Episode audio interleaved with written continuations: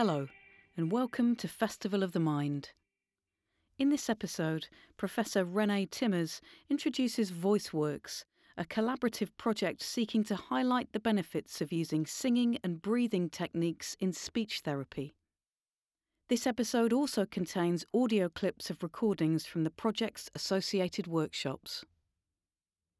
Hello, my name is René Timmers and I'm Professor of Psychology of Music at the Department of Music, the University of Sheffield. I am presenting today a project that was done in collaboration with Mir Janssen from Arts in Health, Karen Esposito, speech therapist, both of them are at Sheffield's teaching hospitals, and Dr. Michael Bonshor, voice coach, singer and music psychologist from the University of Sheffield. We also had the support from composer and sound engineer Dr. Chris Bevan and music psychology student Emily Cooper. Our project started based on an initiative of Karen Esposito, a speech therapist works with patients with voice problems, and Mir Janssen, who is the arts coordinator at Teaching Hospital and is interested in testing if creative interventions can benefit people with ill health and disabilities. Karen had been interested for a while in seeing whether speech therapy could make more use of singing and singing-related techniques to support people who see a speech therapist through the NHS. Currently, singing is not part of the recognized curriculum of NHS speech therapy.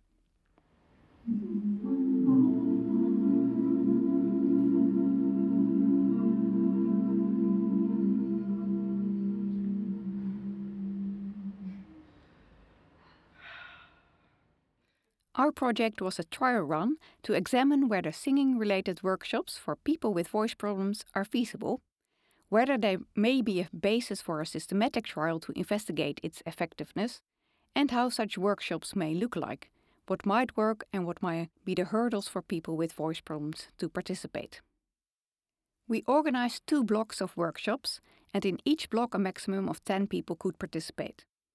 All participants were outpatients of Karen Esposito, who had been diagnosed with irreducible laryngeal obstruction, ILO in short.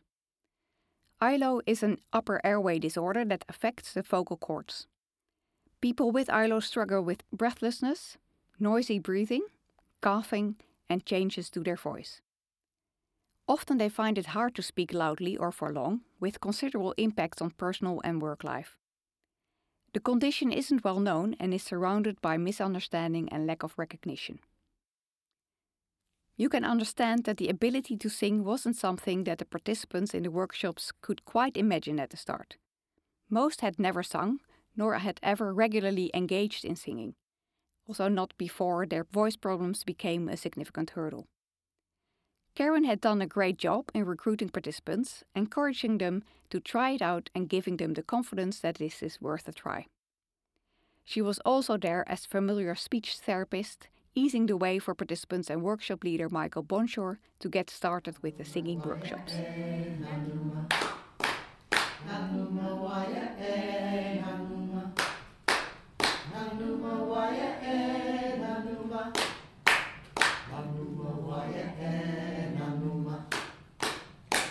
That's good. Yes! The workshops were in Block 1 held online due to COVID restrictions. In Block 2, the workshops were held in person, but we allowed virtual attendance as well, following requests from participants to attend without the need to travel. In all sessions, a few people helped out by supporting the singing. For example, Emily Cooper was there for many of the sessions, and she could demonstrate exercises together with Michael Bonshor, or could lead the singing of one group and Michael the singing of the other group in case of a canon or song with multiple parts. I've got peace like a river, I've got peace like a river, I've got peace like a river in my soul. I've got peace like a river, I've got peace like a river, I've got peace like a river in my soul. As mentioned, the baseline for the participants was very much that of inexperience and doubt whether singing was in scope. The sessions therefore didn't really emphasize singing, but started with getting the body in the right position and balanced in terms of relaxation and activation. Voice sessions often start with posture, standing upright, breathing, using the belly rather than the chest, relaxation of the voice and the face, and letting the voice come out and resonate naturally. First by just making a sound through humming or a single vowel. These exercises distract the focus from singing and let singing emerge gradually. Later in the block of workshops, participants were actually quite keen to do more singing, which they reported in the feedback, and reduce the time spent on these exercises and get to the fun and enjoyment of the singing more quickly. As you can imagine, practicalities of this kind of project and series of workshops are very important. The online delivery of Block 1 worked well for attendance and accessibility, but the in-person format in Block 2 we were able to move on to singing in harmony and learning songs in parts much more quickly than when online. Being in the room together helped people to learn the singing-related skills more quickly and allowed more enjoyment of the singing. Block 2, however, saw a greater drop in attendance. As it was difficult for participants to come to the sessions, it took more time and commitment, and online attendance felt less inclusive, as there were also people in person. Nevertheless, for both blocks, we were able to confirm a considerable development in attitude and willingness to sing, as well as self-reported ability to sing. As composer Chris Bevan noted, when we started back in February, many of the participants were quite reserved and unsure about joining in with singing-related exercises. But hearing their voices gain confidence and power over time was really inspiring and genuinely transformative in some cases. Chris has created a composition that will be played at the Festival of the Mind and is accessible alongside this podcast. Chris explained his motivation as follows. There is also something quite amazing about the simple act of people singing together.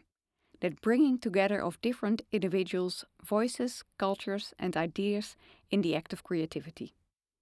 I've tried to represent that journey in this work and also to embody the immersive, therapeutic and often meditative character that the sessions took on.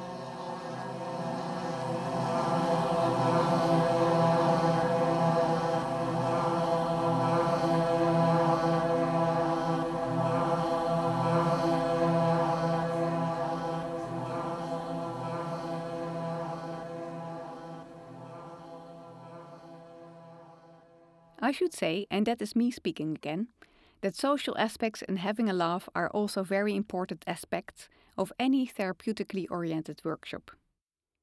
Both Michael Bonshor and Karen Esposito are really good at generating that relaxed atmosphere, where there is an equality of membership, no threat, but interest, safety and a focus on enjoyment.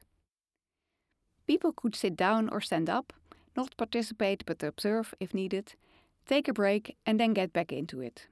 Try different things, and the pace was determined as the session and weeks went by. Participants appreciated getting to know other people with ILO, and indeed the power of the group is an important benefit of group singing above speaking.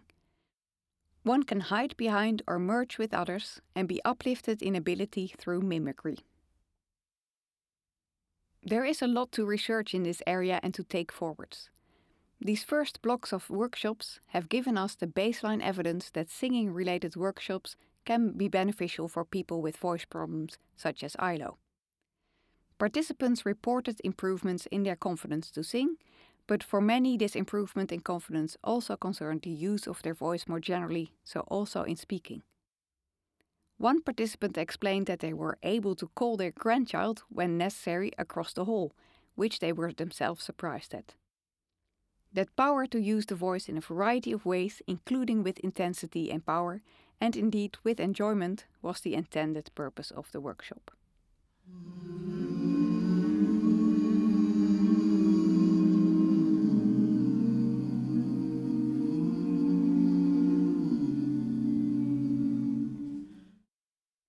The next steps then should be to train trainers. On the one hand, this is related to encouraging speech therapists to engage more with singing-related techniques and incorporate singing in their practices. On the other hand, this relates to working with singing teachers and conductors of choirs to offer tools and create awareness of the potential for people with voice problems to be supported to sing. A more systematic evaluation of the effectiveness of singing-related workshops for this patient group will, however, be required to enable a change in NHS provision for people with ILO. For now, we can support them by raising awareness of the condition and through encouragement in borrowing from singing and benefiting from some of the positive effects that music has to offer. These include singing together, singing in groups of mixed skill levels, and do regular exercises related to breathing, posture and relaxation of the face and neck, and gentle exercises to warm up the voice. Thank you for listening. If you like this episode, please subscribe. We'd love to hear your thoughts and responses on social media. Find us on Twitter, Instagram, and Facebook.